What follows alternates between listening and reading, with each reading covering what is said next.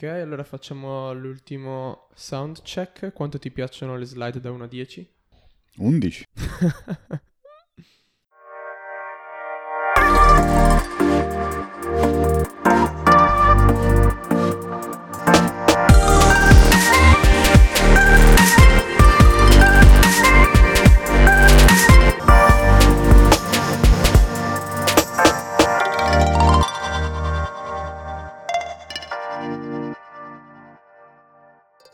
Buongiorno a tutti, qui è Alex Lanaro e benvenuti al primo episodio di Caffè con i Titani. Questo podcast nasce un po' come un esperimento perché per chi non lo sapesse io sono ossessionato con eh, il miglioramento personale e mi ritrovo a leggere ormai 50 libri all'anno, però eh, negli ultimi tempi mi sono reso conto che non tutto può essere imparato dai libri, giustamente, e ho scoperto che un valore immenso del miglioramento personale è dato dai mentori. Da qui parte la mia quest per conoscere più mentori possibili e trovare tutti i consigli, tutte le routine, tutti i tricks, tutti i segreti che loro hanno utilizzato per avere successo e da qui nasce il podcast Caffè con i Titani. Il primo episodio parte con il botto perché abbiamo come ospite niente po' di meno che il grande Giorgio Basaglia. Per chi non conoscesse Giorgio, lui è davvero una forza della natura. È stato dieci anni in Pirelli fino a diventarne direttore dei progetti internazionali, è stato po- professore al Politecnico di Torino e al Politecnico di Milano, è stato in Commissione europea, è stato al governo italiano, è stato alla Regione Lombardia e sto leggendo perché ha fatto veramente di tutto è stato eh, membro del consiglio di amministrazione di Trenitalia e di Fiera Milano, è stato anche eh, presidente della fondazione Yard, è stato in Camera dei Deputati, ha fatto davvero, davvero di tutto. Infatti Giorgio è davvero pieno di conoscenza e voglia di condividerla e infatti il primo episodio è davvero pazzesco, ci sono un sacco di takeaways, un sacco di lezioni pratiche e davvero non poteva partire meglio questo podcast. Quindi bando alle ciance, vi lascio alla persona per cui siete davvero venuti qui ad ascoltare. Quindi signore e signori, please enjoy Giorgio Basaglia. Giorgio, benvenuto a Caffè con i Titani, è un onore enorme averti qui, non so se è più un onore grande averti qui o un onore per te essere il primo ospite di Caffè con i Titani. È un piacere per me. allora, iniziamo, da, iniziamo da, dalle basi. Diciamo che è una domanda che mi piace fare all'inizio. È una domanda che è scontata per certi, ma che per le persone che non hanno un titolo di lavoro, diciamo, ordinario, è una domanda particolare. Ed è la domanda, eh, se tu sei a una cena e c'è una persona che non ti conosce, magari hai bevuto un bicchiere di vino e ti chiede che lavoro fai, come rispondi? In realtà la domanda è, è già bella in sé ed è quasi la risposta. È molto difficile rispondere a questa domanda, nel senso che la cosa più semplice è dire uh, faccio il consulente.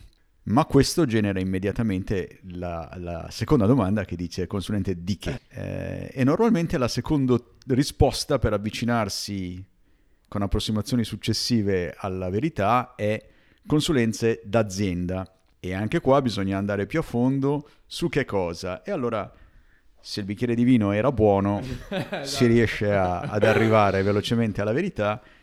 Eh, io mi occupo di eh, progetti internazionali di strategia, management e operations eh, che hanno fondamentalmente grandi, tre grandi caratteristiche. La prima caratteristica è che nel 90% sono internazionali. La seconda caratteristica è che ehm, per essere fatti di solito hanno bisogno di più partner, difficilmente possono essere realizzati da uno solo. E la terza caratteristica è che sono difficili. Non mi è mai capitato di essere chiamato a fare un progetto facile, di solito i progetti facili li fanno le grandi aziende.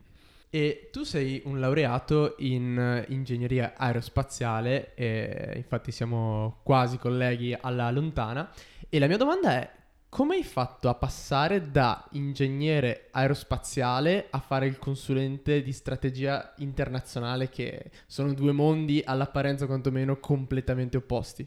Beh, sì, c'è di peggio. Nel senso che io in realtà volevo fare il chirurgo d'urgenza. ok.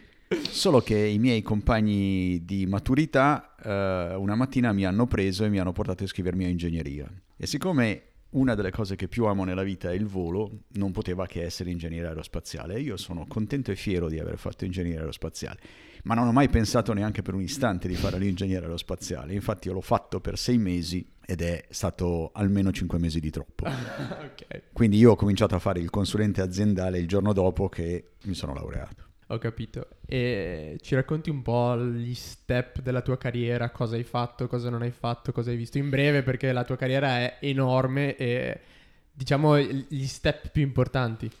Sì, la, non è difficile, si può riassumere in tre grandi periodi. C'è un periodo uh, della grande impresa, che è servito per formarsi, un periodo, uh, diciamo, della fase intermedia della consulenza uh, internazionale.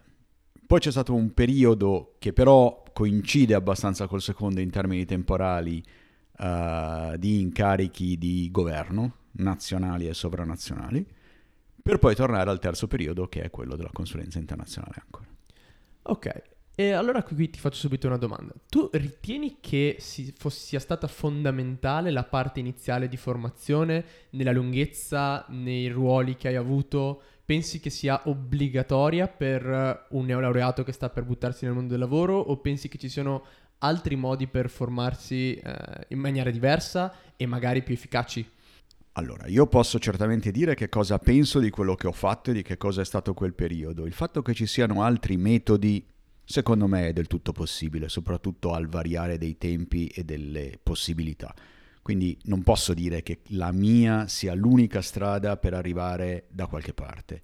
Certamente io la rifarei, nel senso che eh, io ho fatto eh, fondamentalmente 14 anni di grande industria e s- almeno i primi dieci sono stati il periodo più importante della mia formazione, nel senso che i dieci anni di Pirelli per me sono stati non solo uno dei periodi più belli lavorativi della mia vita, ma anche i più formativi, nel senso che io devo un buon 60-70% della mia preparazione alla Pirelli, di cui ho un rispetto e un ricordo assoluto.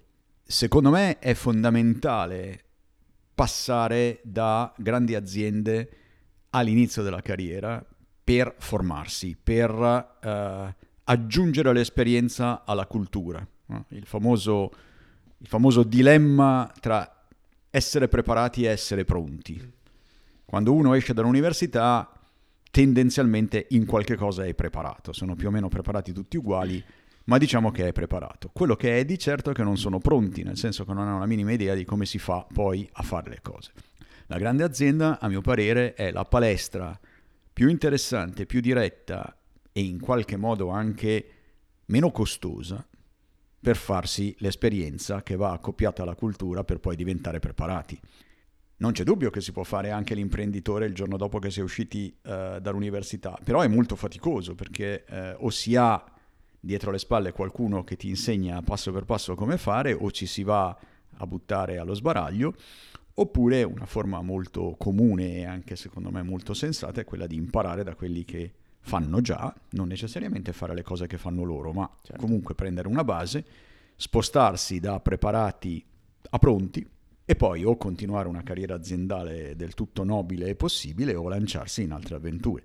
Però una base di esperienza fa la differenza. E allora ti faccio una domanda subito. Tu hai detto che usciti dall'università si è preparati, giusto? Pensi che tu abbia ancora senso fare l'università adesso? Perché soprattutto tra, diciamo, quelli della mia età, quelli appena usciti dall'università o che la stanno facendo, c'è un po' di sfiducia, tra virgolette, per l'università che è diventata molto teorica e spesso ci si trova poi a studiare cose che nel mondo del lavoro sono già obsolete, no?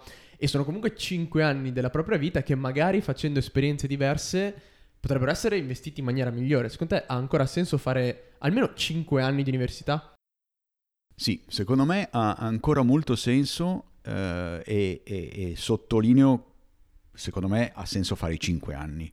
Fare i 3 anni no. Fare i 3 anni secondo me è una laurea mh, che poi se non si va troppo nello specifico vale come l'altra, ma non vale come l'altra e i cinque anni sono importanti per avere eh, da una parte una preparazione, ma dall'altra parte, soprattutto per certe lauree, direi sicuramente per ingegneria, per avere una forma mentale eh, di un certo tipo. Perché poi è vero che uno non può anche non fare l'ingegnere aerospaziale, però certamente una mentalità da ingegnere gli rimane. Il che non è necessariamente sempre positivo, perché avere una mentalità uh, come quella delle barzellette sugli ingegneri non è particolarmente edificante, però se la mentalità dell'ingegnere viene presa nel senso buono, e cioè quella capace di razionalizzare i problemi, analizzarli e risolverli, allora la capacità che ti dà un'università di 5 anni, o perlomeno quella che ha dato a me l'università che ho fatto, è secondo me un pezzo fondamentale della preparazione. Assolutamente. Allora, visto che ti stai, prima di procedere con le domande, visto che ti stai un po' uh, millantando questo tuo uh, ingegnere aerospaziale, ti chiedo che cos'è lo stato reattore? eh, questa qui è una domanda trabocchetto perché sappiamo entrambi che lo stato reattore è una cosa bellissima perché è, è, è praticamente la forma di, di, motore più efficiente e fantastica che esista eh, con un problema grosso e cioè che non parte. Quindi una volta che è partito funziona benissimo, ma non parte. E io ogni tanto uso questo, questo, questo esempio eh, proprio per dei progetti o delle idee che sono fantastiche in teoria e che hanno sempre quel piccolo problema che non partono e che quindi non si trasformano mai in realtà. Verissimo, infatti io ogni tanto mi parto alle cene di famiglia con ma voi lo sapete cos'è lo stato reattore generando lo sguardo imbarazzato di parenti, però ci sono cose da imparare pratiche anche da ingegneria aerospaziale. Persino Tor- dagli ingegneri. Persino dagli ingegneri aerospaziali. Io pensavo solo i gestionali sapessero cosa fanno, invece apparentemente no.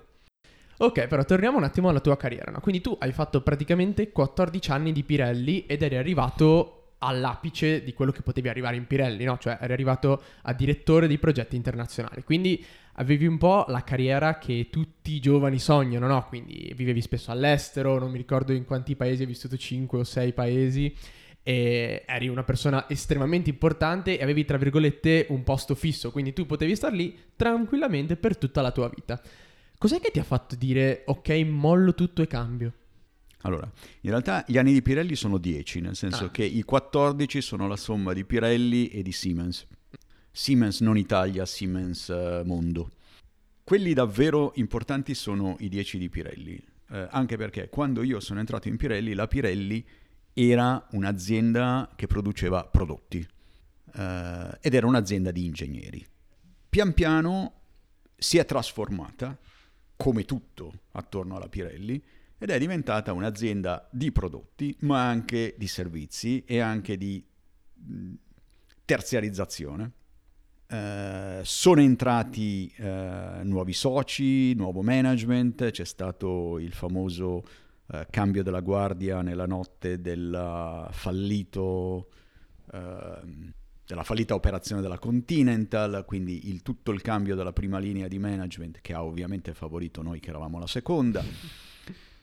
Voglio dire, a un certo punto io mi sono ritrovato assolutamente innamorato della Pirelli con una Pirelli che non era più la Pirelli che intendevo io, o che perlomeno che io avevo tanto amato. Eh, potevo tranquillamente stare lì, ma avevo un'età e un'esperienza sufficiente per andare a fare qualche cos'altro.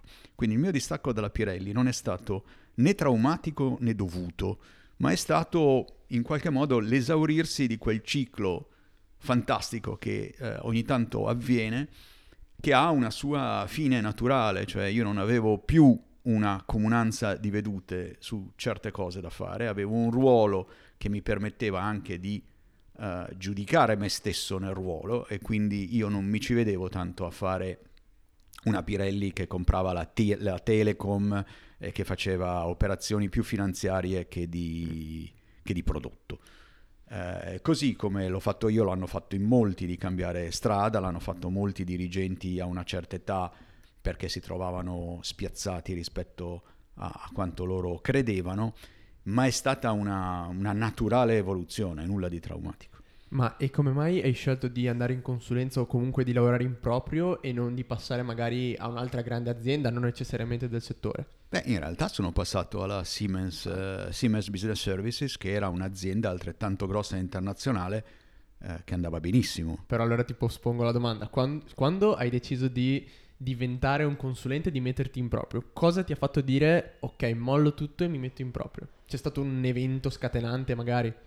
O è stata una conseguenza No, naturale? Secondo me è, è un processo di crescita, cioè così come eh, passa il tempo di giocare a pallone per strada e passa il tempo di andare in discoteca la domenica pomeriggio, eh, passa anche quello del dipendente. A un certo punto quando uno ha fatto tutto, ha fatto tutta la carriera, ha fatto ogni passo della carriera perché non ne ho saltato nessuno, cioè da giovane ingegnere neolaureato fino a direttore, cioè non, eh, uno ha bisogno di nuovi, di nuovi stimoli. Uno stimolo era sicuramente quello di fare qualcosa, poi non necessariamente da solo, cioè, però di guidare un'azienda di consulenza.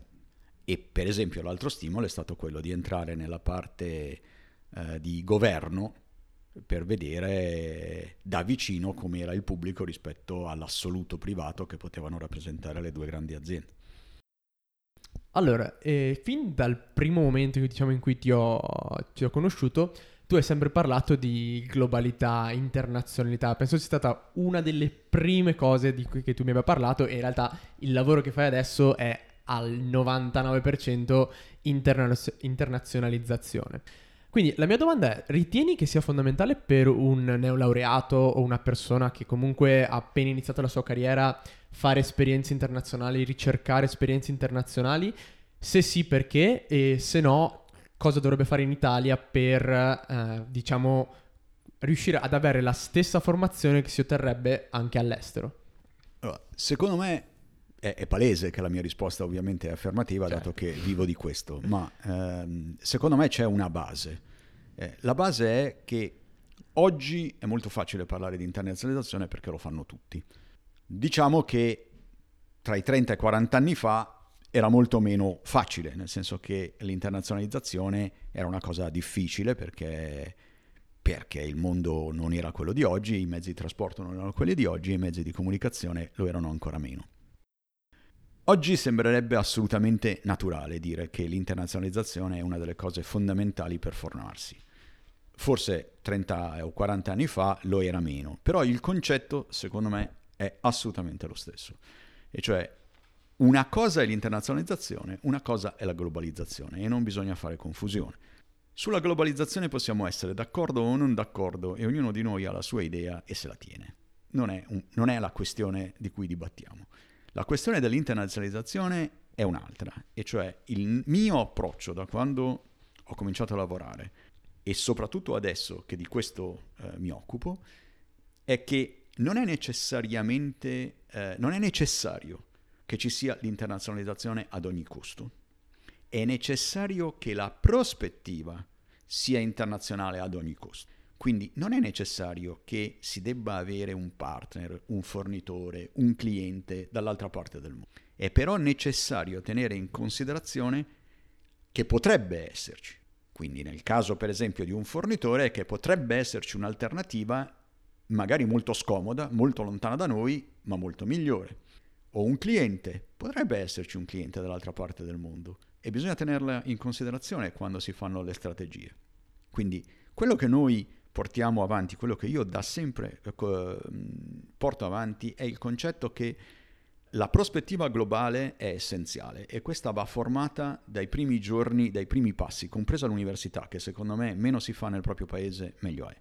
È fondamentale capire come funziona il resto e capire che ci sono delle risorse disponibili in posti non necessariamente comodi, che potrebbero venire utili nella costruzione di una strategia, di un percorso, di un'impresa, di una qualsiasi cosa.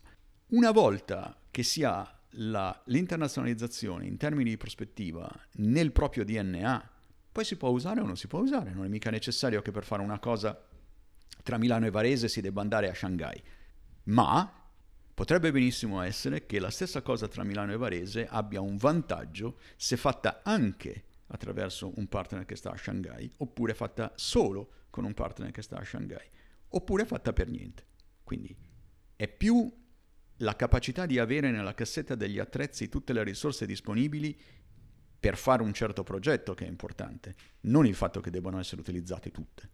Ho capito. Ecco, voi pensatevi che io ogni tanto entro in ufficio, apro il mio Excel o apro Power BI e poi sento parlare di queste cose e veramente ti dà una prospettiva completamente diversa da quella a cui siamo abituati.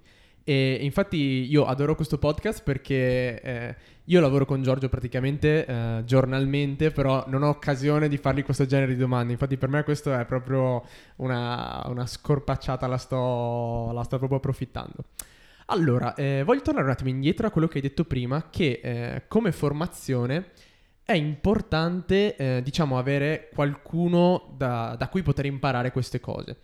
Una persona che magari eh, non ha avuto la fortuna di poter incontrare, diciamo, casualmente questo genere di persone, secondo te come dovrebbe fare per trovare, diciamo, chiamiamolo mentore, ma diciamo più una persona eh, a cui chiedere consiglio, da cui imparare?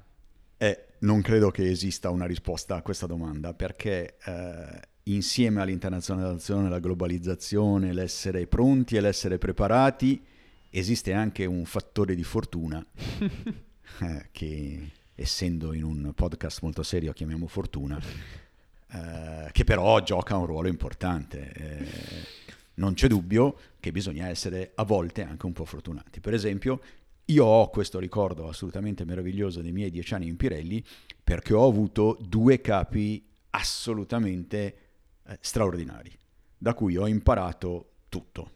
E sono ancora più fortunato perché poi nella fase successiva ho avuto un mentore, un amico profondo da cui ho imparato tutto il resto. Eh, un po' sono stato bravo a, man- a guadagnarmi la loro fiducia e nel secondo caso l'amicizia, però è anche molta fortuna, eh, certo. eh, perché se non li avessi incontrati o se fossi stato in un'area della Pirelli diversa o se non fossi andato a un pranzo a Milano nel lontano 99, eh, non avrei conosciuto il mio migliore amico e il mentore della mia vita, quindi è come vero. si fa a dire come si fa? Eh. Allora ti giro la domanda e ti chiedo quali sono le caratteristiche per riconoscere un buon capo, cioè il capo che tu hai appena definito essere capi straordinari. Quali sono le caratteristiche per poter dire ok, sono in un'azienda che fa per me, perché alla fine le prime aziende non vanno basate tanto sul ruolo che hai, perché appena uscito dall'università non è che ti si può dare chissà che ruolo, ma bisogna sceglierle in base al capo che hai, al capo che ti può formare. Quindi quali sono le caratteristiche di un capo ottimale? La prima disillusione eh, che ti do su questa risposta è che non si sa prima. E non c'è modo di saperlo prima, perché la percezione che ognuno di ha di un altro, di ognuno di noi ha di un altro, è diversa. Quello che per me è un capo fantastico, per te può essere un assoluto inetto, perché non è un capo tecnico, che è bravo o non è bravo, ma è un capo capo e quindi eh, un capo leader e quindi va o non va a seconda di come eh, le molecole si, si orientano. Quindi una delle prime verità che posso dirti è che tu puoi scoprirlo solamente guardando indietro. E su questo io non faccio che eh, appoggiare eh, ciò che diceva eh, Steve Jobs, che tu connetti i punti solo guardando indietro. E quindi io oggi posso dire di aver avuto dei capi fantastici e un, memore, è un, un mentore assolutamente unico perché ho fatto tanti anni con loro e perché li ho visti in situazioni diverse, li ho visti eh, nel facile, nel difficile, nell'impossibile e nell'inimmaginabile. Prima non avrei assolutamente potuto dire. Devo anche dire che di almeno due ho, avevo assolutamente se, da, una cosa che andava dal timore alla paura e dell'altro avevo un rispetto remoto, ma neanche tanta simpatia. Quindi se avessi dovuto basarmi su quello che sapevo prima, non sarebbe successo.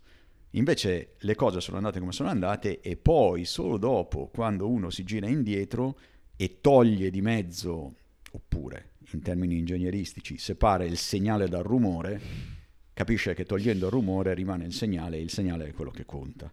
E una caratteristica che ti è rimasta impressa da questi capi oppure un insegnamento? Eh, secondo me le cose che colpiscono me e necessariamente non devono colpire qualcun altro, le cose che colpiscono me sono la visione, la capacità di strategia, la capacità di guardare avanti e questa dote che riconosci dopo un po' di leadership assoluta. cioè gente per cui tu faresti delle cose che non faresti per altre, oppure che ti comporteresti in un certo modo e non ti comporteresti nello stesso modo con altri.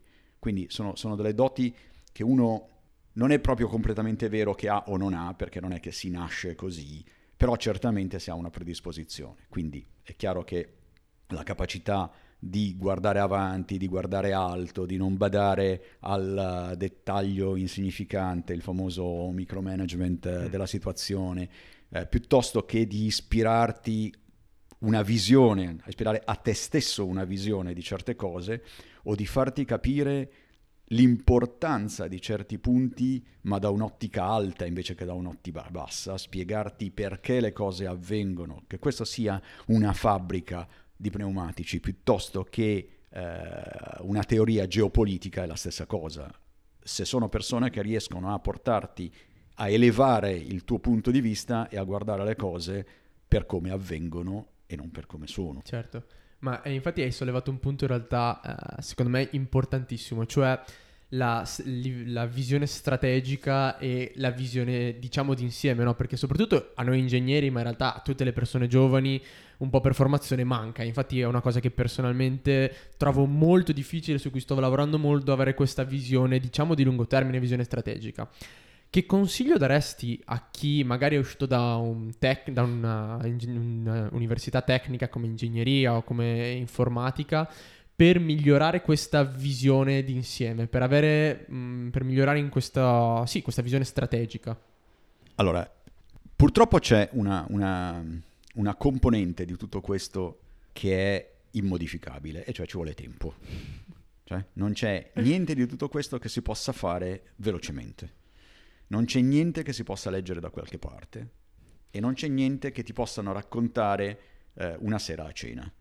Tutto questo non è visione, non è strategia, non è niente di niente. Ci vuole del tempo, ci vuole del tempo per capire, per separare nuovamente il segnale dal rumore e soprattutto per sedimentare, per, per fare tuo quello che vedi e impari. Quindi non ci sono soluzioni semplici di questa cosa. Credo che si debba tornare al punto di prima, ci vuole, eh, ovviamente bisogna volerlo, bisogna cercare i riferimenti giusti, bisogna cercare di entrare nei giri giusti dove ci sono le persone di un certo tipo che ti possono ispirare, però poi ancora una volta sta a due cose, che sono la fortuna e la chimica, perché tu puoi anche avere la fortuna di incontrare la persona migliore che ti possa indirizzare, ma non ci vai d'accordo perché la chimica non funziona o puoi avere una chimica fantastica con uno che non ti ispirerà mai. Quindi è una combinazione di fattori che deve essere tutta sì perché funzioni. Se, se una è sì e una è no, eh, non funziona. Quindi non ce l'ho la soluzione su come fare. Certo. Allora, quando sentite che le frecciatine sui libri, eccetera, sono frecciatine rivolte a me perché io penso che qualsiasi cosa possa essere trovata nei libri. Infatti, chiedo sempre a Giorgio: sì, ma dimmi che libro è che posso leggere per questa cosa, dimmi qual è la soluzione fast e, e veloce e pratica. E purtroppo sto imparando anch'io con l'esperienza che chiaramente non tutto può essere imparato sui libri. Infatti, non so se ti ricordi Giorgio, ma una delle prime volte che siamo andati a pranzo insieme ti avevo chiesto, perché avevo già un po' l'idea di mettermi in proprio, come si trovano i clienti, ma non c'è un modo facile, veloce per trovare clienti in proprio. E mi ricordo perfettamente che no, la, la risposta è no, non c'è un modo, un modo facile. E, e, quindi purtroppo è vero, però bisogna avere esperienza, bisogna avere il giusto network, le giuste conoscenze e, e ci vuole tempo chiaramente. Allora, prima di... ho un sacco di domande che voglio farti perché abbiamo toccato già un sacco di cose, strategia, network, internazionalità. Un'altra domanda perché uh, appunto si dice che tu sei un consulente internazionale, però ci sono tante aziende internazionali di consulenza come può essere una McKinsey o una PwC. Qual è la differenza più sostanziale tra Yellowknife, che è l'azienda per, per cui sei partner, e un'altra azienda di consulenza magari più grande? La prima, la prima differenza evidente viene dall'ultima tua parola. Sono più grandi. Quindi con tutto il rispetto per chi fa un'azienda grande, perché è difficile fare le aziende grandi. Quindi il mio è un assoluto rispetto verso le aziende di consulenza internazionali grandi. Però io credo che anche se la definizione del lavoro che facciamo è la stessa o è simile, eh, non facciamo lo stesso lavoro.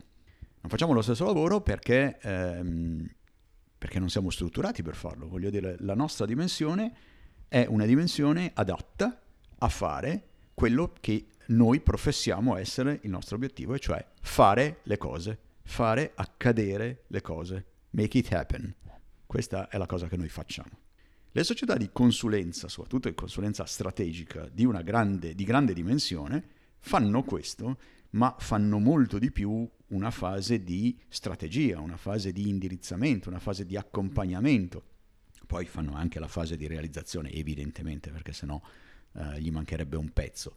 Però eh, sono dei, dei, dei grandi eh, agglomerati di teste pensanti e di consulenti con un'esperienza sommata enorme che sono capaci di fare certe cose, ma quando poi si tratta di dover andare a fare eh, certe cose specifiche sul campo, mettere insieme eh, dei progetti challenging internazionali di un certo tipo, io non dico che è meglio, ma certamente dico che è molto adatta a una dimensione più piccola. Soprattutto se la dimensione più piccola, come abbiamo noi, è una dimensione distribuita e non concentrata. E quindi il poter eh, giocare il doppio ruolo del locale e del globale davvero e non solo sulla carta. Quindi oggi global lo dicono tutti, a farlo lo fanno un po' in meno. Certo. E un'altra cosa che per me è fondamentale e che ti voglio chiedere è eh, la parte di network, no? Tu in realtà, eh, da quello che ho capito io quantomeno, l'80% del valore che tu dai a, a, un cliente non è dato in realtà dalla tua consulenza, che nonostante sia appunto di, di valore immenso, ma è dato dal tuo network. Quindi sicuramente eh, tu eh, hai un network che è fondamentale.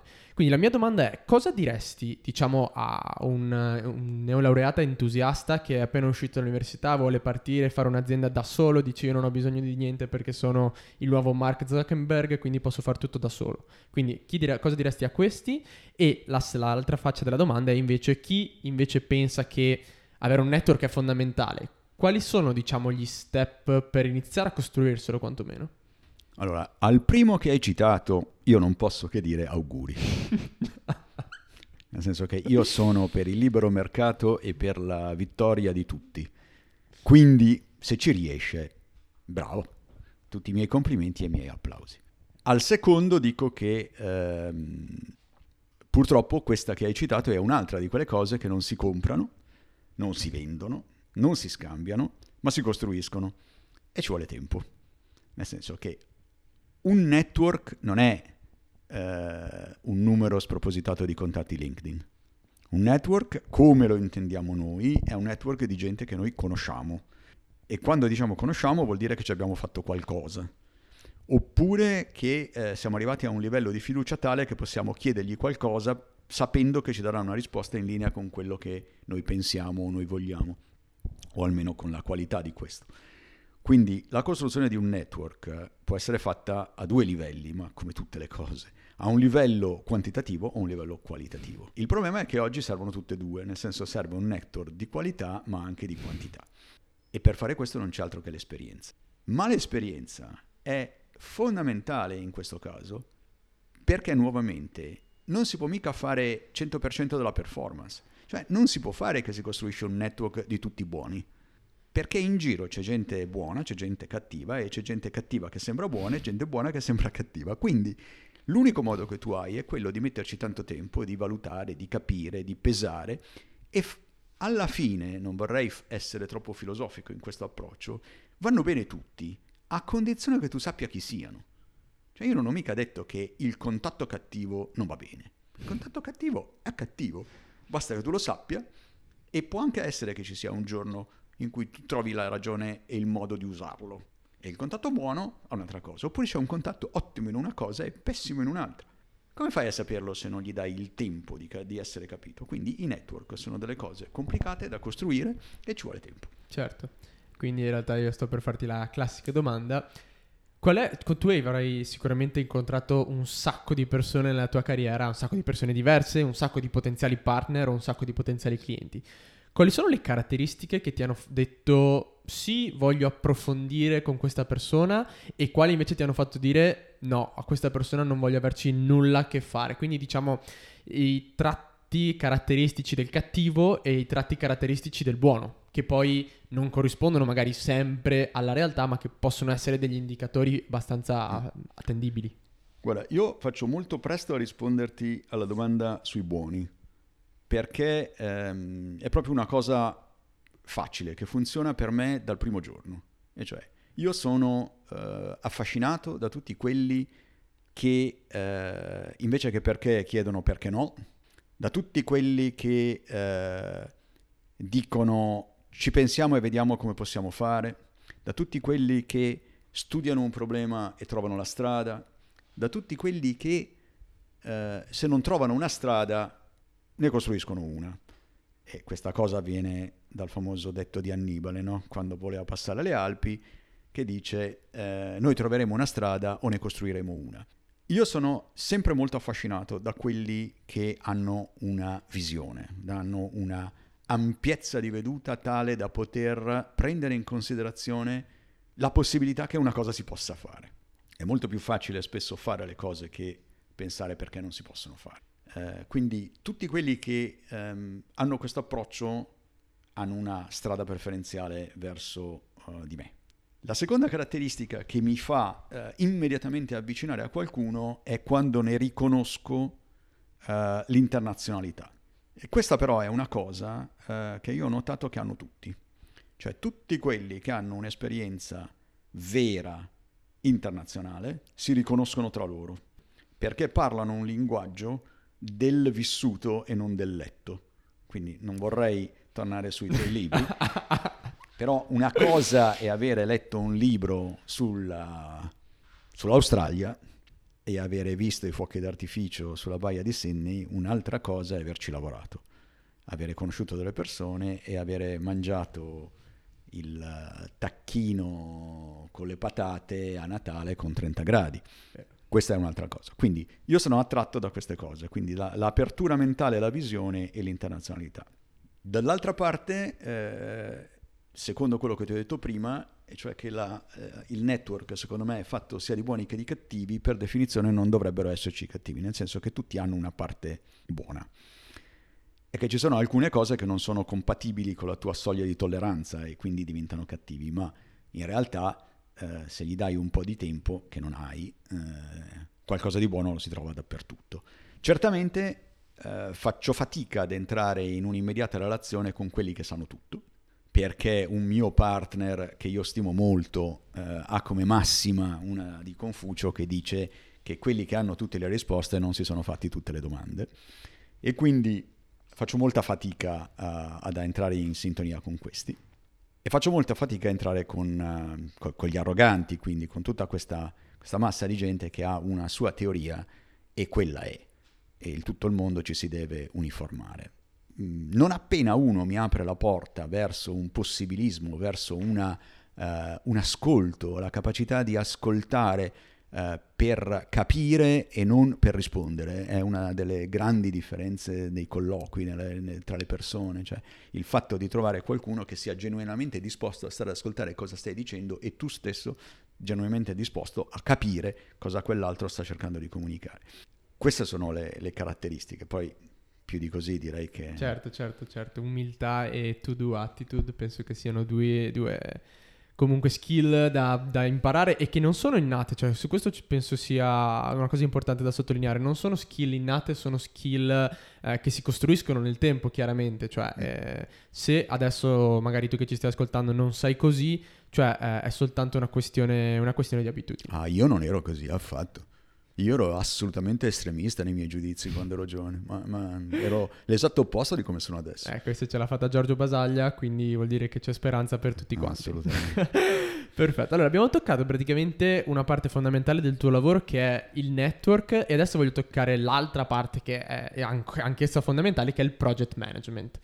Tu gestisci progetti internazionali che sono per sua definizione, come hai detto tu prima, estremamente difficili. Quindi la prima cosa che ti voglio chiedere è, diciamo, qual è il tuo approccio al project management? Cioè, eh, hai una qualche filosofia che utilizzi, qualche massima che, che, ti viene in mente con cui gestisci un progetto di solito?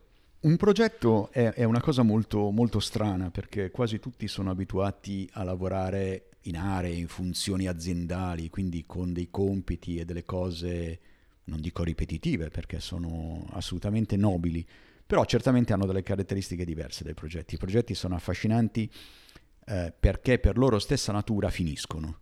E tutte le cose che finiscono, sempre citando Steve Jobs, uh, sono le migliori perché ti danno la certezza di dare il meglio in un periodo ben definito per raggiungere degli obiettivi uh, senza pensare troppo al dopo.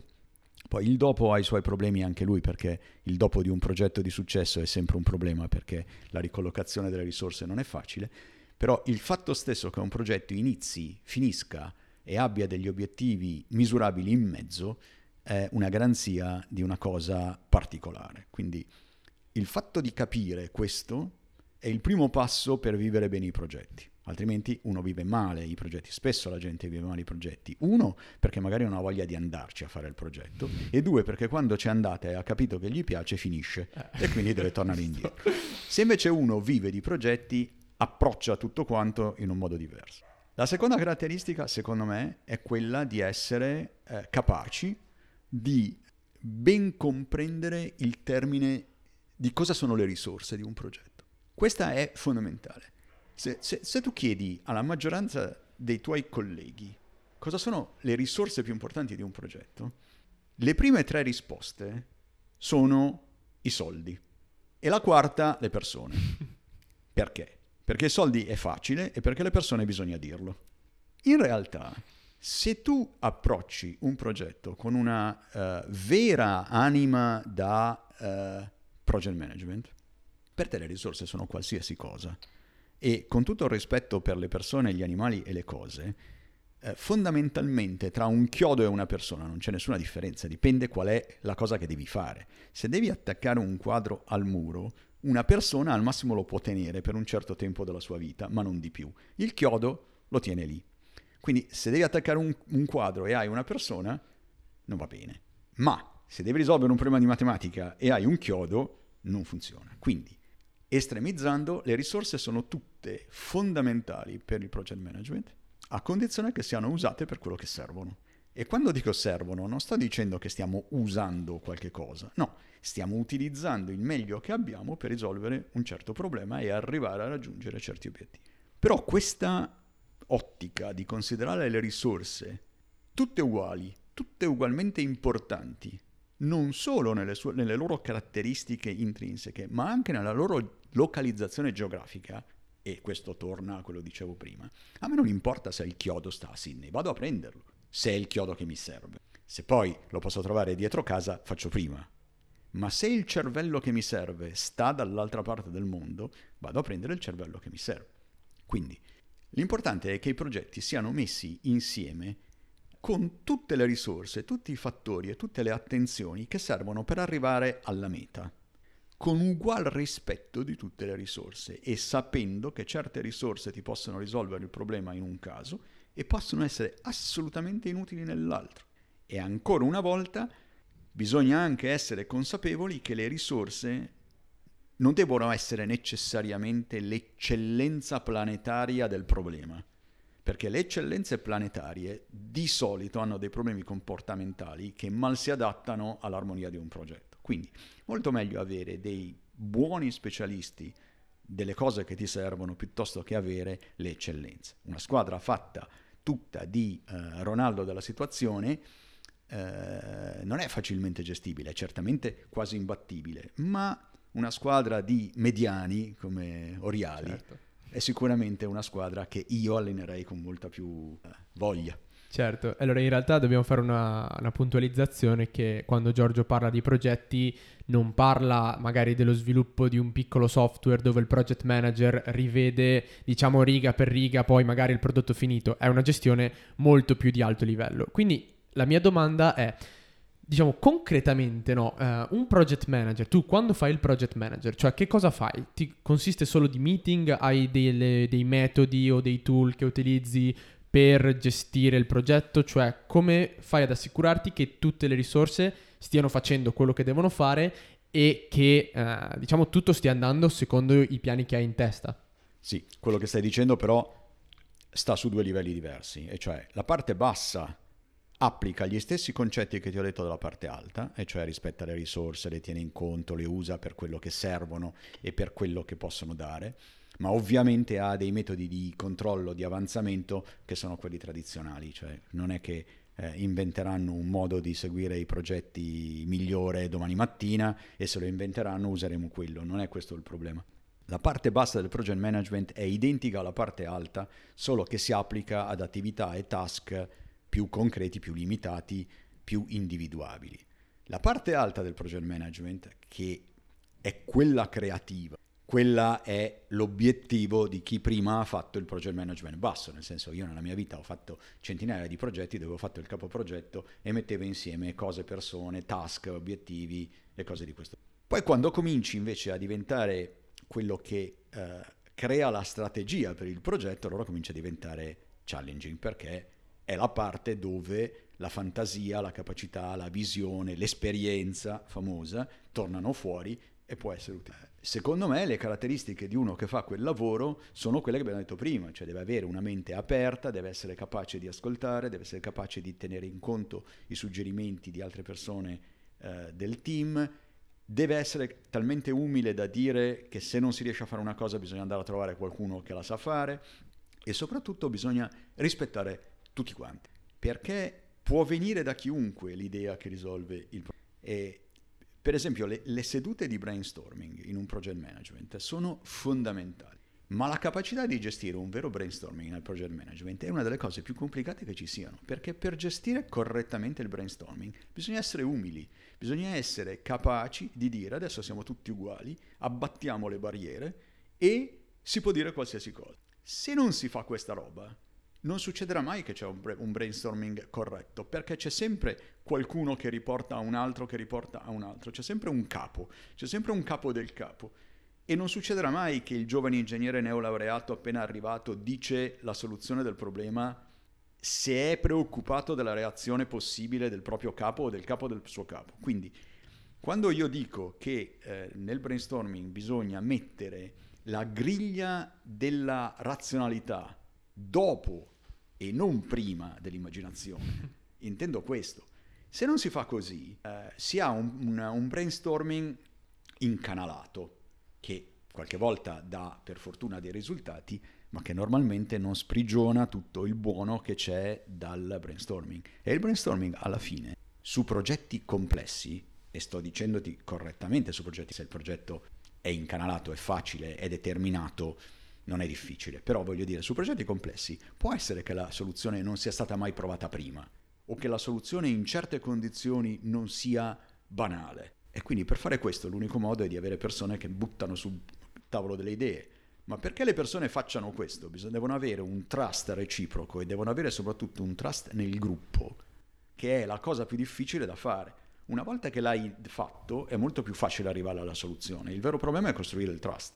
In realtà Giorgia al riguardo una volta mi aveva consigliato anche un bellissimo film che è Apollo 13, che anche qui io vado, vado, a lavorare tranquillo e torno a casa con un listone di film da vedere sul project management, sul brainstorming. Infatti Apollo 13 è il famoso film di Houston abbiamo un problema e per, trovare, per risolvere il problema appunto di questo famoso Houston abbiamo un problema, loro si mettono a fare un brainstorming di questo tipo, quindi si mettono a dire le cose più, bal- più malsane che passino per la testa fino a che effettivamente non trovano la soluzione al famoso problema di Houston. Allora, prima di procedere con il...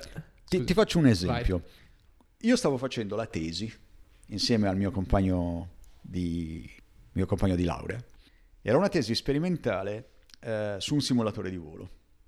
E avevamo un problema grosso di simulare, a quei tempi, stavamo parlando di tempi eroici, eh, di simulare le membrane che sentono le differenze di pressione negli strumenti aeronautici. Quindi avevamo un cilindro e dovevamo trovare una membrana. E assolutamente a noi non veniva in mente come fare a fare questa. Il nostro eh, professore, assolutamente spettacolare in questo, un bel giorno ci ha guardato e mi ha detto comprate un preservativo. Ora, già che il tuo professore di laurea ti dica una cosa del genere non è proprio assolutamente comune. Ma l'idea era geniale, perché il preservativo è la membrana perfetta per fare questo tipo di cose, è super sensibile alle variazioni di pressione e infatti i nostri strumenti funzionavano benissimo. Pazzesco assolutamente memorabile è quando siamo andati in farmacia e abbiamo chiesto il preservativo e non sapevamo che dimensione ci serviva perché doveva andare su questo cilindro e quindi abbiamo fatto la nostra brava pessima figura. Però questo dice che il brainstorming dice anche che per fare una laurea ci vuole un preservativo. Giusto. Allora però prima volevo andare un attimo avanti sul project management ma prima volevo farti una domanda che quasi sfocia sull'arrogante da neolaureato, proprio da neolaureato, no? Tu dici che l'esperienza è fondamentale praticamente per, per tutto quanto, no? Però questo uh, quasi implica come cor- corollario che tutti i sessantenni sono bravissimi perché hanno un sacco di esperienza. Quindi la mia domanda è come si fa a fare vera esperienza, cioè l'esperienza che conta, perché è anche vero che chi lavora 40 anni come impiegato nella stessa azienda ha 40 anni di esperienza, però non è chiaramente l'esperienza di cui stai parlando tu. Quindi la mia domanda è come si fa a fare vera esperienza? Eh, però, vedi, quelli che fanno un lavoro come il nostro hanno una naturale tendenza a dire quello che tu hai appena accennato. E cioè che l'esperienza di uno che da 60 anni fa una certa cosa e la fa molto bene è minore in termini di qualità dell'esperienza di cui stiamo parlando. In realtà secondo me, arrivati a certi livelli di comprensione, quell'esperienza lì vale quanto l'altra. Nel senso che è un'enorme esperienza su una cosa più piccola. E cioè è bravissimo a mettere i timbri. Perfetto. E è giusto valorizzare l'esperienza di questo signore in quello che fa a condizione di non fargli fare qualcos'altro. Cioè non bisogna poi prendere l'esperienza e dire questo è esperto e poi può fare un'altra cosa. No, può fare quella cosa lì, ma quando la fa, la fa proprio bene.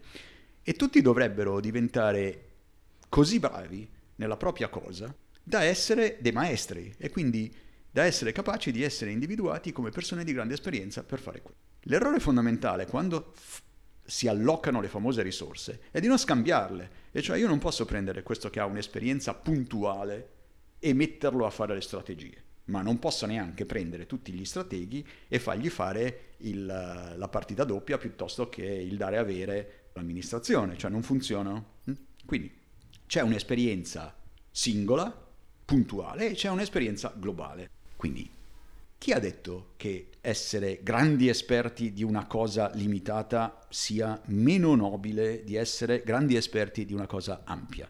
Servono tutte e due non è il punto. Ognuno fa il suo mestiere.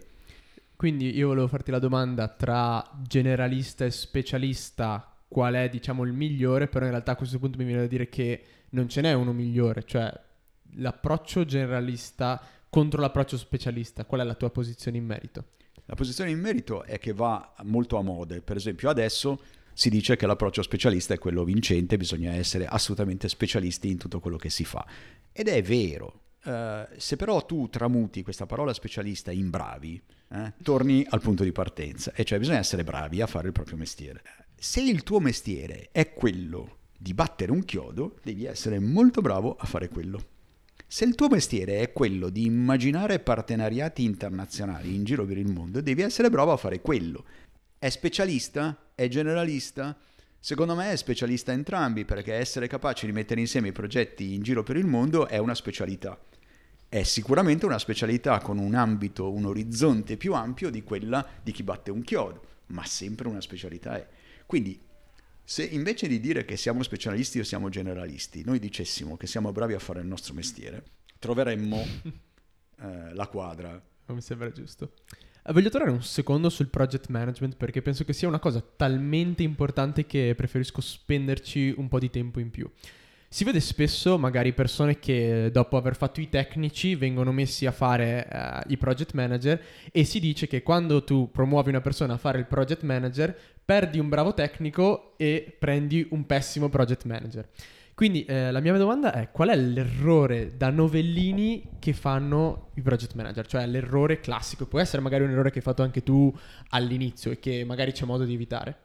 Secondo me quello che hai detto prima è molto vero, cioè il passaggio tra uh, chi lavora in un progetto a chi dirige un progetto è un passaggio critico, che non va fatto sulla base dell'età o dell'esperienza o del tempo passato a fare a lavorare nei progetti, ma va fatto sulla base delle capacità gestionali, perché lavorare in un progetto si usa il verbo lavorare, gestire un progetto si usa il verbo gestire e siccome in italiano ci sono entrambi ci sarà una ragione eh, per fare uno o per fare l'altro. Quindi io sono convinto che un gestore, un bravo gestore di progetti deve essere qualcuno che ha lavorato nei progetti, ma non sono assolutamente convinto che eh, il miglior eh, tecnico di un progetto possa diventare un ottimo gestore di un progetto. Ancora una volta, perché ognuno deve fare quello che è capace di fare. Allora, se noi investiamo sufficientemente tempo e risorse per far crescere una risorsa tecnica di un progetto e farla diventare un manager di progetto, secondo me può diventare un ottimo manager di progetto. Ma non perché è stato dieci anni a fare un progetto può diventarne il capo perché è la persona più anziana del gruppo. Quindi l'errore secondo me più classico è quello di pensare che si possano fare dei salti per anzianità. Quindi bisogna fare dei salti per capacità. E c'è gente che soffrirebbe questo passaggio enormemente, perché se tu un tecnico molto bravo gli fai fare il gestore e deve cominciare a operare su problemi che sono fluidi e non eh, solidi e reali come i suoi, si perde, si disinnamora, si disincentiva. D'altra parte, se tu prendi un buon manager di progetto, un capo progetto di quelli veri, e lo porti a fare le microattività, hai la certezza che se ne vada. Quindi, ancora una volta, è tutto un sapiente combinare l'esperienza del sapere, del saper fare e anche del saper essere. Perché? Perché sapere e saper fare a certi livelli sono fondamentali, ma saper essere a un altro è fondamentale altrettanto, perché il project manager non fa solo attività tecniche, fa anche attività relazionali e fa attività di mediazione che non sono nate con l'uomo e che si arriva ad avere dopo un certo tempo. Quindi Ancora una volta le risorse vanno tutte bene con le loro capacità intrinseche e le loro capacità acquisite a condizione che ci sia un direttore di orchestra, un grande architetto che le metta insieme e che le faccia funzionare. Tra l'altro si evince una cosa molto importante secondo me da, questo, da questa tua risposta, e cioè il disaccoppiamento tra tempo ed esperienza perché chiaramente eh, se non bisogna mettere il più, il più, vecchio a capo come project manager vuol dire che l'esperienza è completamente slegata poi da, da quella che sì. è... Eh, cioè... Io ho aggiunto una, una, parola in mezzo, non bisogna necessariamente eh. mettere il più anziano nel ruolo a fare il capo. Può succedere, può succedere benissimo che questo qua abbia ottenuto nel suo percorso formativo le capacità di fare il capo del gruppo, ma non necessariamente. Quindi il vecchio principio della promozione per eh, meriti sul campo e dell'età è un principio che non si applica ai progetti, soprattutto perché a differenza delle funzioni aziendali i progetti sono diversi tutti i giorni. E quindi sono, c'è bisogno di capacità completamente diverse da quelle che si usano per gestire le funzioni e le aree, che hanno obiettivi diversi, tempi diversi, eh, parametri di controllo diversi, sistemi premianti diversi, quindi è fondamentale capire che ogni pezzo è importante e che deve giocare secondo il suo ruolo all'interno di uno schema organizzato da qualcuno che sta sopra. Prima di chiudere questa parentesi del project management, voglio chiederti un'altra cosa su cui io, con la mia pochissima esperienza, ho trovato gestendo, uh, gestendo i progetti, ovvero la motivazione delle persone. Qual è il modo migliore per motivare una persona, una risorsa, per tenerla motivata, per assicurarsi che, che svolga sempre il compito? E soprattutto quale, qual è il metodo migliore per controllare la motivazione di una risorsa? La prima domanda è più facile. Secondo me il trucco per motivare le persone è quello di eh, essere molto chiari sugli obiettivi ed essere molto eh, laschi sui metodi perché bisogna responsabilizzare le risorse e bisogna lasciarle dare il loro meglio. Più la griglia è stretta, più la gente non si muove, più le idee non vengono. Quindi eh, la responsabilizzazione delle risorse è uno dei metodi migliori per arrivare al loro coinvolgimento, perché se le persone si sentono fortemente responsabilizzate sugli obiettivi e fortemente apprezzate sugli sforzi che fanno, non, non c'è quasi niente da fare per tenerle a bordo. Molto più complicato fare il contrario, cioè andare a vedere come, come controllarne la motivazione. Questa è molto difficile, soprattutto su progetti complessi, perché il vero problema dei progetti lunghi, e quando dico lunghi superiori all'anno, è che si sviluppa molto spesso un spirito di team e di progetto, una sorta di uh, mutazione verso i supereroi, che poi rende il controllo della motivazione e soprattutto dell'appagamento uh, delle risorse molto complicato. È, è forse più complicato il reinserimento di risorse di progetto in una struttura piuttosto che l'assegnazione di risorse ad un altro progetto. Quindi, se siamo sicuri che noi funzioniamo per progetti, come molte aziende fanno, e che quindi è naturale per uno passare da un progetto all'altro, il problema è solamente la motivazione. Ma se siamo invece in un ambito tipicamente aziendale, dove si ha un'uscita momentanea da, dalle funzioni aziendali per andare a fare un progetto, il ritorno spesso è causa di gravi traumi che portano quasi sempre all'abbandono. Eh, il secondo pezzo è molto più complicato. Allora, adesso voglio, diciamo, cambiare un attimo settore, pur rimanendo sempre, diciamo, nella, nell'ambito progetti e business, e sono i meeting. Tu chiaramente fai una valanga di meeting, soprattutto quest'ultimo anno dove appunto siamo nel 2021, quindi l'ultimo anno 2020 c'è stata la pandemia Covid, non so quando ci state ascoltando, quindi per un anno praticamente tutto il mondo è stato in quarantena, non ci si poteva muovere e lo smart working è stato diciamo l'ancora di salvezza del mondo se vogliamo, se vogliamo dire così. Di conseguenza, tanti più meeting, tante più perdite di tempo che hanno costretto Elon Musk a dire ragazzi fate meno slide e meno meeting e lavorate di più sul prodotto. Quindi, eh, però, cioè, altre volte i meeting non si possono, non, si possono n- non fare. Quindi la mia domanda è, come si rende efficace un meeting e qual è l'errore che si fa più spesso nell'organizzarli o gestirli? Come si rende efficace un meeting? Direi che ha una risposta semplice, cioè bisogna avere degli obiettivi prefissati molto chiari e eh, dei tempi determinati. Eh, l'assenza dei paletti di obiettivi e tempi rende i, mini, i meeting poco efficienti, questo è banale come, come argomento. Però ci sono t- miti e meeting. I meeting tecnici hanno delle problematiche e delle vite diverse dai meeting strategici o di pianificazione. Quindi quello che abbiamo detto si applica perfettamente ai primi, perché se si tratta di decidere come fare una cosa, una volta che hai degli obiettivi e dei tempi, più o meno ci arrivi, basta tenerli in linea. Ma se hai dei meeting che invece sono creativi, questo è il vero problema. Cioè, I secondi sono molto difficili perché la soluzione non è deterministica, la soluzione potrebbe non arrivare e la soluzione potrebbe invece arrivare immediatamente. La soluzione potrebbe addirittura non esserci. Anche no è una risposta. Quindi rendere efficiente un meeting creativo o di pianificazione strategica è molto diverso da rendere efficiente un meeting ordinario. Sul primo ci sono tutti i metodi e questi si leggono anche sui libri. Okay. I secondi no, perché stanno ancora in tutto quell'ambito del brainstorming, nella capacità di tirare fuori le risorse migliori dalle persone e, e dai fatti che non sono deterministici, perché un'idea ti può venire subito, ti può venire dopo, ti può venire mai.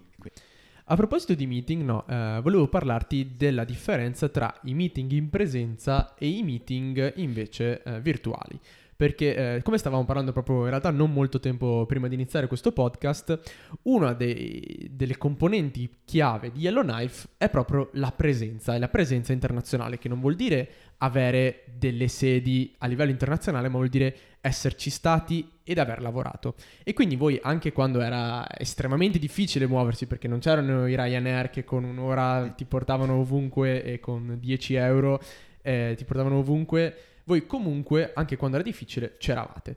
Quindi volevo chiederti perché questo vostro commitment all'essere presenti e quindi dove stiamo andando? Perché adesso che eh, lo smart working sta diventando sempre più presente nelle nostre vite, che ripercussioni avrà questo sul business reale? Domanda assolutamente fantastica, con risposta rischiosissima. Rischiosissima perché in questo momento ci sono gli eccitati da uh, call e quindi in questo momento se io dico, come dico, che i meeting via call sono assolutamente meno efficaci dei meeting in presenza, vado contro una eh, moda inutilmente. Perché? Perché pure io credo che i meeting in call siano un'ottima, ma servono per fare cose diverse. E cioè, Non c'è nessun problema a fare un meeting in call di un progetto in corso e su un argomento noto. Invece di pararci al telefono, ci, per, ci guardiamo, magari scambiamo anche delle slide mentre parliamo, stiamo parlando di una cosa semplice. Completamente diverso è fare degli accordi con nuovi clienti, con nuovi partner, che è più difficile che con i clienti, o selezionare dei nuovi partner o fare qualcosa tutto in virtuale. Abbiamo appena avuto un esempio lampante di una trattativa di un, di un MA fatta tutta in virtuale, dove non si sono mai incontrati. È andata perfettamente. Ora, io applaudo a questa cosa e la guardo con tanto rispetto, ma mi sembra un unico.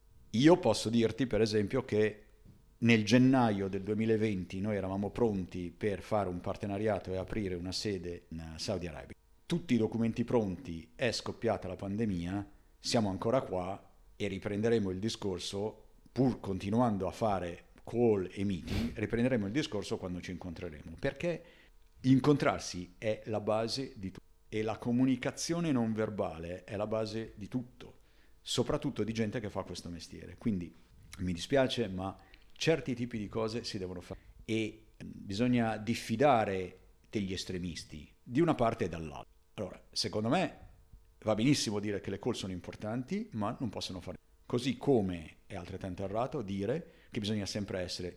Noi abbiamo avuto sempre questa ottica della abbiamo sempre detto noi andiamo dove sono loro. Ma perché erano altri tempi, eravamo piccoli e stavamo crescendo e la nostra forza era di sapere le cose vere, le cose sul posto, le cose reali. Quindi per fare questo devi... E poi non c'erano comunque tecnologie per farlo altrimenti. Però noi siamo cresciuti dicendo noi vogliamo avere una reale esperienza del sistema paese, del paese, dell'industria, della, del partner, del cliente, del tutto. Quindi abbiamo sempre investito in spostamenti. Oggi potremmo anche farne meno. Il problema è che ci è rimasto nel DNA e quindi certo. facciamo fatica. Però è proprio un problema di filosofia. Allora, quello che a me preoccupa di tutta questa storia delle call non è che siano di moda o altro, ma mi preoccupa che la gente che adesso sta e vive di call si perderà tutta la parte che invece una cosa è parlare, l'altra cosa è esserci e non esserci stati con un gruppo in vacanza, esserci stati a lavorare, avere finito la giornata, essere andati a, in un albergo, a casa da qualche parte, avere vissuto la notte, avere vissuto le feste, avere vissuto certe cose. Cioè, quando le hai fatte, appartieni a quella famosa, uh, a quel famoso gruppo di gente che vive internazionalmente che si riconosce. Quando non l'hai fatto, questo gruppo ti riconosce immediatamente che non fai parte. Perché è, è, evidente, è la differenza tra uno che ha letto un libro e chi. Quindi se tu dovessi riaprire Yellowknife adesso, questa tua filosofia del uh, essere sempre sul luogo, quindi adesso che è sì vero più facile uh, andare là perché più, i collegamenti sono molto migliori, ma allo stesso tempo è anche molto più facile vedersi da remoto, cioè conserveresti comunque questo tuo approccio diciamo sul campo? Fino al decimo incontro sì. Fino al decimo incontro? No, non lo so se sono dieci, ma comunque fino al momento in cui passiamo da una fase di conoscenza a una fase di uh, realizzazione, di discussione su dettagli. In tutto il resto sì. Tant'è vero che noi molto semplicemente abbiamo eh, rallentato o fermato certe attività perché non riusciamo ad andare in certi paesi. Non si può fare e aspettiamo. Ma non facciamo delle cose andando contro alla nostra convinzione eh, per poi trovarci in una situazione in cui ci pentiamo di aver accelerato e di aver fatto percorrere, di non esserci accorti di certe cose perché non eravamo sul... E quando diciamo andare sul posto, non diciamo andarci una, diciamo di andarci e di capire. Quindi quello che tu capisci in una call, vedendo solamente la parte superiore di un tizio dall'altra parte del mondo, non è quello che capisci eh, stando con, eh, parlando. Quindi soprattutto immagino che eh, magari la, propria componente del vederlo al bar è fondamentale, soprattutto fuori dall'ambito lavorativo. Assolutamente. Quindi noi continuiamo su questa strada, continuiamo ad andare, anche nell'anno del 2020 noi siamo andati dove abbiamo potuto andare. Il vero problema che noi incontriamo in questo momento è che, come ti dicevo, noi abbiamo progetti sempre con più partner e se i partner sono di più nazioni, nel 2020 è diventato un problema perché magari si poteva andare in una ma non nell'altra e quindi non si riusciva mai a mettere tutti quanti attorno a un tavolo solo perché mm. non c'era mai il posto giusto in cui tutti potessero andare allo stesso giorno. Quando è successo questo semplicemente non l'abbiamo fatto. No, è vero. Vero. Ok, allora voglio un attimo adesso uh, cambiare argomento, spostarci dalla zona business più alla zona, diciamo, consigli per i neolaureati. Allora, la prima domanda che ti faccio è qual è il consiglio, diciamo anche generico, che daresti a un neolaureato che eh, appena uscito da, dall'università, magari ha fatto economia o ingegneria gestionale e sta pensando di andare in consulenza? Cosa gli diresti? La prima cosa che ti viene da dirgli come consiglio? Vai via. vai lontano, vai all'estero, vai a imparare. Non stare qua. Ma qua non intendo l'Italia. Se noi oggi fossimo seduti in Austria, ti direi non stare qua. Se fossimo seduti in Australia, non stare qua. Poco importa. Vai a vedere cose diverse. In un momento formativo che te lo permette. Cioè sei in un momento in cui sei una sorta di spugna, vai a imparare, ma vai a imparare visioni diverse, modi di comportarsi diversi, approcci diversi, filosofie diverse, vai a imparare, vai a imparare perché il mondo non è il tuo stagno. Più lontano vai, più tempo stai, più differenze vedi, quando torni sei molto più... Devi fare attenzione a bilanciare quanto stai via da quanto torni perché poi il sistema paese ti rigetta, nel senso che non sei stato cresciuto però il fatto di andare è la prima cosa che io so. Andate di capire, ma già prima dell'università, andate a fare l'università, andate a fare il liceo all'estero, andate a fare tutti, anche gli Erasmus del caso. Qualsiasi cosa che vi porti a conoscere altre realtà, altri modi di vedere la vita, è la prima cosa da fare. Quindi pensi che, diciamo, l'industria in cui eventualmente vai a lavorare non è così importante come il fatto di andare a lavorare all'estero? Cioè, nel senso, eh, se uno all'estero ha l'opportunità di entrare in consulenza o di entrare in un'azienda produttiva o di entrare in un'azienda farmaceutica, diciamo, questa uh, selezione dell'industria è meno importante che il fatto di andare poi all'estero? No, non vorrei dire questo perché è estremo e eh, non so se hai notato, ma tutte le mie risposte sono mediate, certo. ma perché faccio questo lavoro? Se ne facessi un altro Ovvio. avremmo delle, delle risposte meno, meno mediate. No, non è vero questo. Quello che tu dici è vero a condizione che un certo tipo di lavoro e un certo tipo di industria non siano importanti per te. Ti faccio un esempio. Il mio compagno di laurea avrebbe dato la famiglia per lavorare nel campo dell'aeronautica. Quindi un discorso così non avrà mai presa su di lui, perché per lui gli aerei sono più importanti delle donne.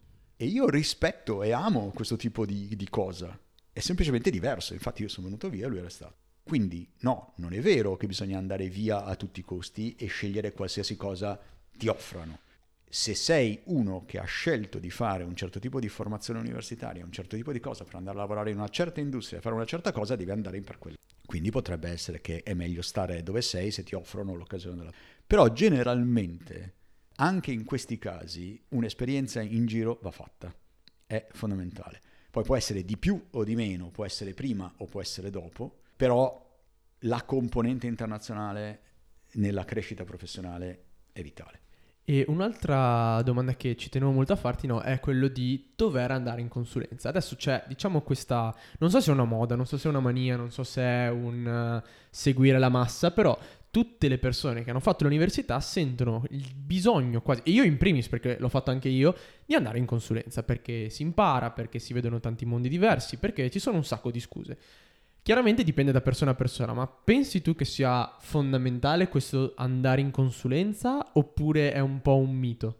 No, secondo me è molto più importante tornare in consulenza. E cioè io non andrei a fare il consulente come primo lavoro, andrei a farmi l'esperienza, andrei a crescere, andrei a consolidarmi e poi porterei il mio sapere come bagaglio verso la consulenza che poi non è tanto lontano da un vecchio concetto che prima di parlare devi imparare, eh? cioè non è che stiamo rivoluzionando il mondo, stiamo dicendo le vecchie care cose dei nostri nonni.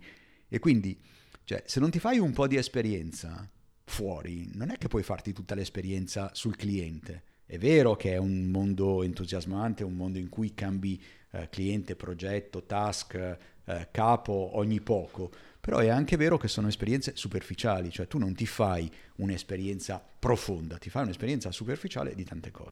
Io sono convinto che il metodo più corretto sia quello di farsi un'esperienza eh, di un certo tipo, eh, qualsiasi, e poi di tornare nel mondo della consulenza con dei ruoli che però siano allineati con l'esperienza che ti sei fatto. E allora sì che puoi dare il tuo massimo nella consulenza. Se vai a fare il consulente junior, non dai niente. Impari qualche cosa, ma poi sai poco di tutto. Vai a fare un lavoro, magari più lavori, e poi torna con un'esperienza e magari torni anche con qualche lingua che aiuta nel, nella collocazione nel panorama. Quindi secondo me bisogna tornare alla consulenza, non andare alla consulenza. Nonostante il mio primo lavoro fosse una società di consulenza, eh, quindi fermi tutti. No, io sto dicendo che l'ho fatto, ma sempre connecting the dots. Adesso dico che i due anni di consulenza dopo la laurea non hanno nessun valore rispetto ai dieci anni in Pirelli mentre la consulenza dopo la Pirelli, la Siemens, il governo e tutto quanto ha una grande importanza nella consulenza. E tornando uh, un attimo al governo, qual è una cosa molto importante che hai imparato da questa esperienza? Perché sei stato eh, consigliente al Senato, mi sembra, eh, adesso non ho sotto mano tutta la lista, ma al Consiglio dei Ministri, il Ministero del, dell'Istruzione, del Trasporto, insomma, hai fatto un sacco di cose eh, al governo. Qual è una, una, cosa importante che ti è rimasta da, da questi anni di esperienza? La prima cosa è che mi ha permesso di imparare come funzionano i governi, gli stati e le istituzioni. Ed è una cosa che non si impara veramente finché non la fai. Ed è un mondo eh, che tendenzialmente eh, la gente rifugge perché pensa che sia il mondo degli impiegati pubblici, che sono una cosa ben diversa eh, dai livelli alti di gestione degli stati. Quindi, secondo me, io sono curioso per natura, a me piace qualsiasi cosa, per cui eh, capire come funziona il privato l'ho fatto in lungo e in largo, capire come funziona il pubblico anche, eh, ci sono delle cose bellissime, delle cose pessime in entrambi i casi, l'importante è conoscerle e, e conoscerle avendole fatte è come sempre una cosa molto diversa del conoscere per averle lette. E ti viene in mente, diciamo, un errore che hai fatto quando eri giovane magari e eh, che è stato un, diciamo, un rookie mistake che adesso non rifaresti in generale nella tua carriera? Sì, io ho fatto sicuramente almeno un paio di grossi errori.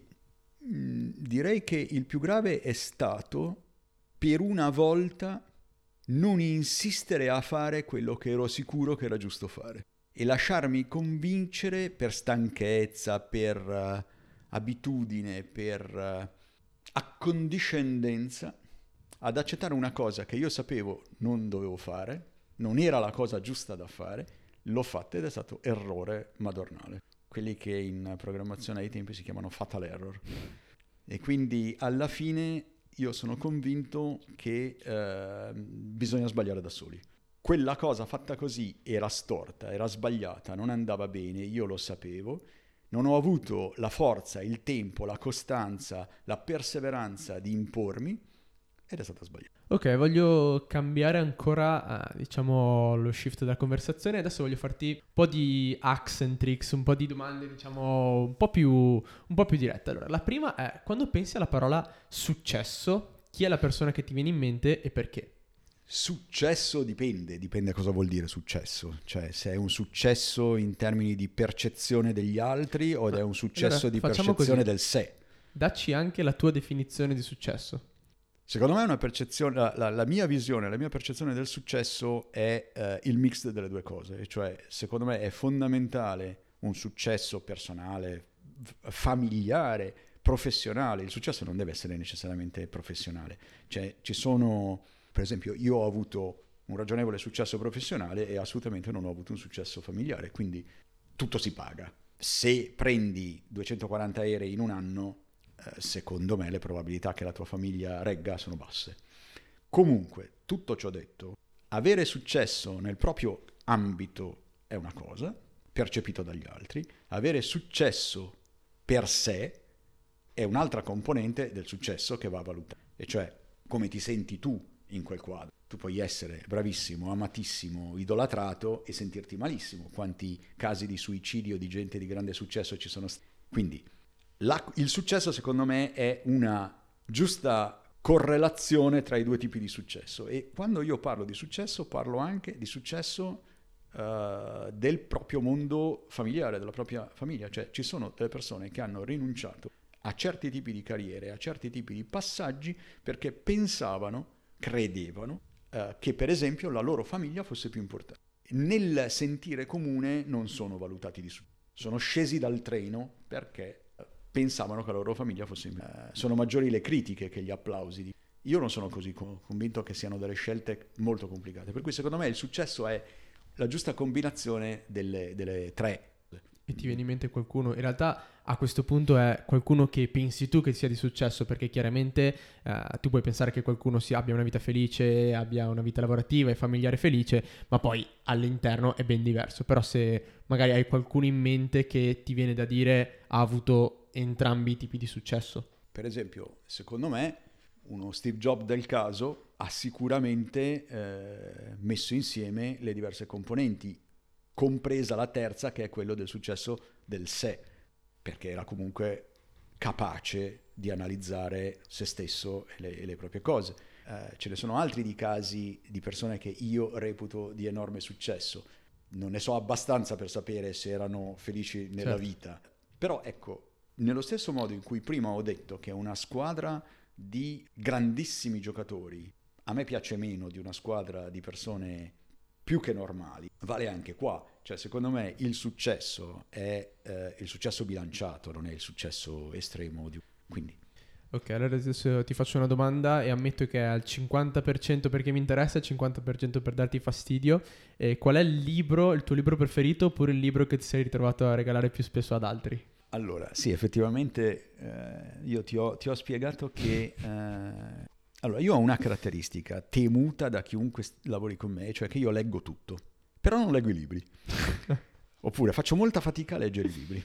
Leggo tutte le relazioni, tutte le presentazioni, leggo tutto quello che mi passa per mano, faccio molta fatica a fermare il mondo e leggere un libro, anche se è un libro magari professionale. Ci sono, ci sono molti libri recenti che ho letto e non ce n'è di particolari titoli, eh, ma sono tutti libri orientati ai sistemi politici, geopolitici, alle relazioni, al perché certe cose avvengono. Però se devo arrivare a dei libri eh, che secondo me sono stati importanti, il libro che mi ha illuminato nella via della consulenza è stato quello che ho consigliato a te il primo giorno, che è eh, quello di Goldratt, The Goal, perché è il primo libro di management eh, davvero serio ed è talmente bello da leggere che non sembra neanche un libro, è, è forse una delle cose più carine che io abbia, abbia. Poi invece recentemente ho letto dei libri molto più di, di sistemi geopolitici, geopolitici tramistici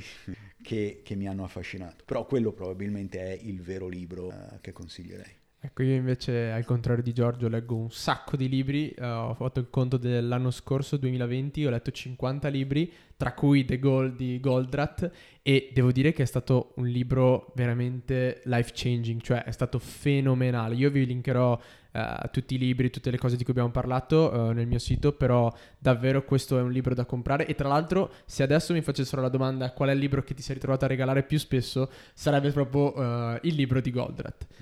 Allora, eh, procedendo oltre, invece ti chiedo, se ti chiedessero di fare un TED Talk, di che argomento parleresti?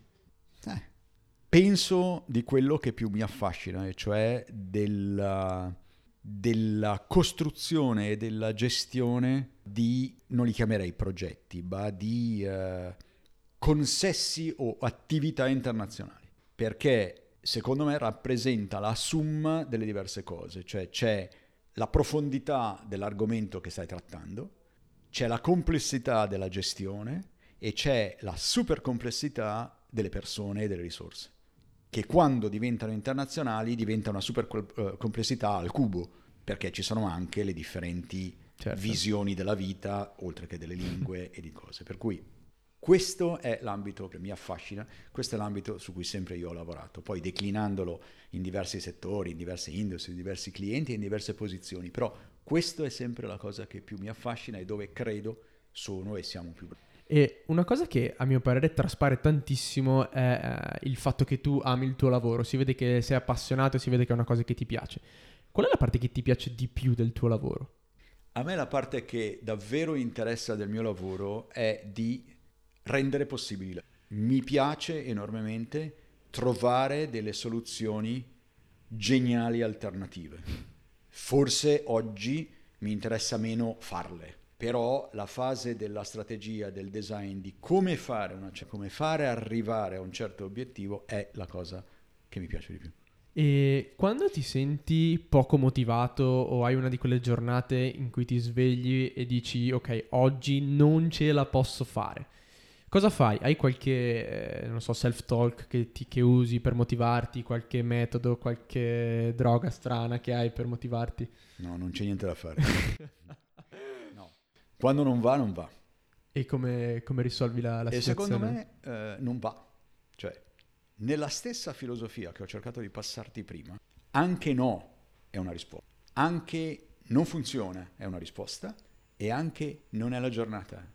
Ci sono delle volte in cui non funziona ed è una cosa che bisogna accettare. Cioè, tu puoi anche mettere i campi da tennis in un posto dove non piove mai, ma ci sarà un diavolo di giorno che piove. Beh, quel giorno lì piove e non ci puoi fare niente. Allora, se c'è un giorno che non funziona, vai a fare un giro, non, non, non t'accanire sulla cosa, perché tanto non la fai, non funziona, non hai la motivazione.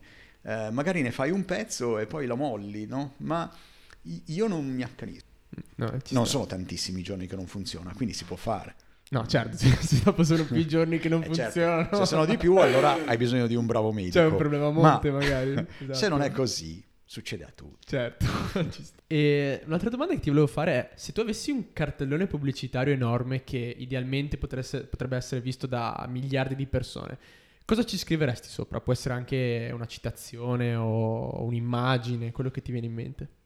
In alternativa la puoi riformulare come c'è una qualche citazione che guida la tua vita o che ti trovi a ponderare più spesso? Guarda, secondo me, eh, allora, io faccio un po' di fatica a ripetere questa affermazione perché in realtà è una delle affermazioni che più mi convince, quella di Annibale, che ti ho detto prima, Mhm. no? Quella del ehm, noi troveremo una strada o ne costruiremo una, perché è assolutamente quella che mi contraddistingue. E la scriverei su questa cosa. Però siccome eh, un'avventura eh, con questa frase non è andata tanto bene, eh, poi alla fine cerco di non metterla su questo famoso cartellone. Certo. Però dentro di me c'è. Ok. E correlato, allora, la domanda che, che ti ho fatto prima, che mi è venuta in mente tipo stanotte prima di fare il podcast, se eh, scrivessero una tua biografia, come si intitolerebbe? Ma potrebbe essere, ci ha sempre provato. mi piace, mi piace. Potrebbe, potrebbe. Perché in realtà, eh, quando io cioè, conosco Giorgio da ormai un anno e mi ero trovato anch'io a pensare se, se mai dovessi scrivere una eh, biografia su Giorgio, invece la, la intitolerei The Art of Getting Things Done. È una cosa molto bella che tra l'altro penso anche riassuma un po' il, eh, il modus operandi di Yellowknife, cioè fare le cose e fare e portare a compimento, diciamo. Sì, esattamente. Ok, eh, ti faccio un'ultima domanda, poi magari eh, concludiamo un po'. E negli ultimi anni in cosa hai cambiato opinione? Negli ultimi, mettiamo, 5 anni. In cosa ho cambiato opinione? Sì. Non lo so, ma in cosa ho cambiato approccio e atteggiamento lo so. Io ho passato, se, se possiamo rappresentare questa cosa, io ho passato tutta la mia vita a buttare giù i muri a testate. E quando non c'era un muro, andavo a Lo cercarlo. cercavi, giustamente. Perché ero convinto che così si facesse. Probabilmente crescendo ho capito che non è il modo giusto e come in tutte le cose che ho detto in tutta questa intervista, non può essere l'unico modo giusto perché non c'è un modo giusto. Bisogna usare il modo giusto alla volta giusta. E quindi se c'è una cosa che assolutamente ho cambiato è che adesso, quando vedo un muro, ma molto lontano, io comincio a deviare, che il muro ancora non lo vedo. Secondo me questa è una grande scelta filosofica, cioè non- io sono arrivato a un momento in cui se uno insiste molto a dirmi che uno più uno fa 5, io gli dico va bene, Va benissimo, Cioè, fa anche 6. è, è ok. È ok. Certo. Ok, ultima domanda prima di chiudere. Eh, hai un'abitudine us- inusuale oppure qualche superstizione? Ti faccio io l'esempio mio. Io sono, come ormai abbiamo capito, ossessionato con i libri ed ho un bellissimo file Excel enorme dove tengo traccia di tutti i libri che, che leggo per categoria, per scrittore, col voto, con la descrizione, eccetera. E ho tutti i miei grafici e le mie dashboard in cui eh, segno, i libri che, segno i libri che ho letto e mi faccio tutte le mie analisi. E un'altra abitudine molto strana che ho è che non, non com- non presto mai i libri, ma piuttosto se qualcuno mi chiede un libro lo, lo regalo, cioè lo compro io e lo regalo. Tu hai qualche abitudine che ti viene in mente strana? ma le tue sono molto serie. Io te ne posso raccontare una molto intima e, e buffa. Da sempre, da quando andavo al liceo, io metto la sveglia a orari la cui somma minima faccia 3. per esempio, io non mi sveglio alle 9, ma mi sveglio alle 9 e 03. Ah, Perché fa 12. 9 più 1 10 più 2 12, 2 più 1 3. Questa non la sapevo e mi sembra il momento perfetto per chiudere. Quindi vedi che anche le persone serie Esatto, se anche, hanno i loro... se anche Giorgio Basaglia ha un'abitudine del genere, direi che siamo tutti salvi, che per tutti c'è possibilità di successo. Giorgio è stato spettacolare, davvero un sacco di takeaways, davvero è stato un piacerissimo. Sicuramente dovremmo fare un round 2 perché eh, so che ci sono un sacco di cose in cui non abbiamo approfondito a sufficienza e sicuramente ci sarà un round 2, è stato un piacere e c'è un'ultima cosa che magari vorresti chiedere a chi ci ascolta o che vorresti consigliare? Un consiglio da dare a chi ci ascolta? Ma io credo che la somma di quello che ho detto è eh, che bisogna essere curiosi. Bisogna lasciare alle, alle opportunità la chance di raggiungere. Bisogna essere aperti, bisogna essere curiosi, bisogna cercare ca- di capire i perché, bisogna andare a fondo, bisogna eh, imparare da, da tutto quello che si muove, non necessariamente tutto, ma imparare come funziona, perché è lì, perché è successo, perché è andata così e non è andata così. E questo si applica a perché non si accende la lampadina fino a perché è scoppiata la guerra mondiale, cioè si applica a tutto. Però questo tipo di mente curiosa, di mente che vuole capire non tanto la tecnica, ma i perché. Ci sono certi movimenti, ci sono certe eh, azioni che avvengono. Ecco, questa secondo me è una cosa che vale sempre, che varrà sempre, perché il mondo è complesso, perché i sistemi sono complessi e si può diventare grandi specialisti di una cosa, ma se si diventa curiosi nel capire come funzionano, poi c'è sempre tempo di capire anche la parte specialistica, ma se non si capisce come funzionano, poi si perde eh, la storia. Assolutamente. E dove possono trovarti le persone magari online per sapere cosa stai facendo o per dirti ciao, per sapere, eh, sì, per contattarti? Come al solito nei modi più banali del mondo, cioè su LinkedIn, su Facebook eh, e eh, direi soprattutto sul sito di Yellowknife, quindi ykpartners.com. Esatto, io poi vi, come vi ho detto, vi linko tutte le risorse di cui abbiamo parlato, quindi i siti, i libri, tutto quanto ve li metto sul sito web www.devubiaguys.com eh, slash podcast. E, E, e Giorgio, devo dirti, e devo dirti una cosa. Uno di quei famosi capi fantastici in Pirelli eh, che ti ho menzionato prima, quindi una mostruosità di anni fa, mi ha insegnato una cosa che io faccio sempre, e cioè si risponde sempre. Quindi chiunque mi contatti ha una risposta. E questo succede sia che uno mi dica una cosa che mi interessa, sia che uno mi dica una cosa che non mi interessa. E questo succede, per esempio, con tutti quelli che mandano un curriculum per fare uno stage, che sono appena usciti dall'università e cose del genere. Noi rispondiamo a tutti. Io rispondo sempre a tutti. Poi c'è anche un modo molto più colorito e noto per dire la stessa cosa, ma fondamentalmente che, che è un modo francese. eh, Eh. dirlo. Eh, però secondo me è importante, quindi io rispondo sempre. Leggo sempre e ci sono sempre. Ok, quindi direi che possiamo chiuderla qui. Giorgio, grazie ancora, è stata davvero una figata e alla prossima. Grazie a te. Ciao. Ultima cosa prima che tu vada a salvare il mondo e renderlo un posto migliore, questa è Weekly Hacks. Se ancora non ti è bastata la tua dose di miglioramento personale, allora questa è la newsletter che fa per te. Ogni venerdì mando 3 o 4 punti che possono essere apps, libri, TED Talk, citazioni, consigli, qualsiasi cosa che ho trovato durante la settimana particolarmente di ispirazione. Siamo già in tantissimi, i feedback sono davvero ottimi e puoi iscriverti in qualsiasi momento, basta andare su dvbaguys.com barra newsletter e puoi iscriverti quando vuoi. Quindi ci vediamo là, alla prossima!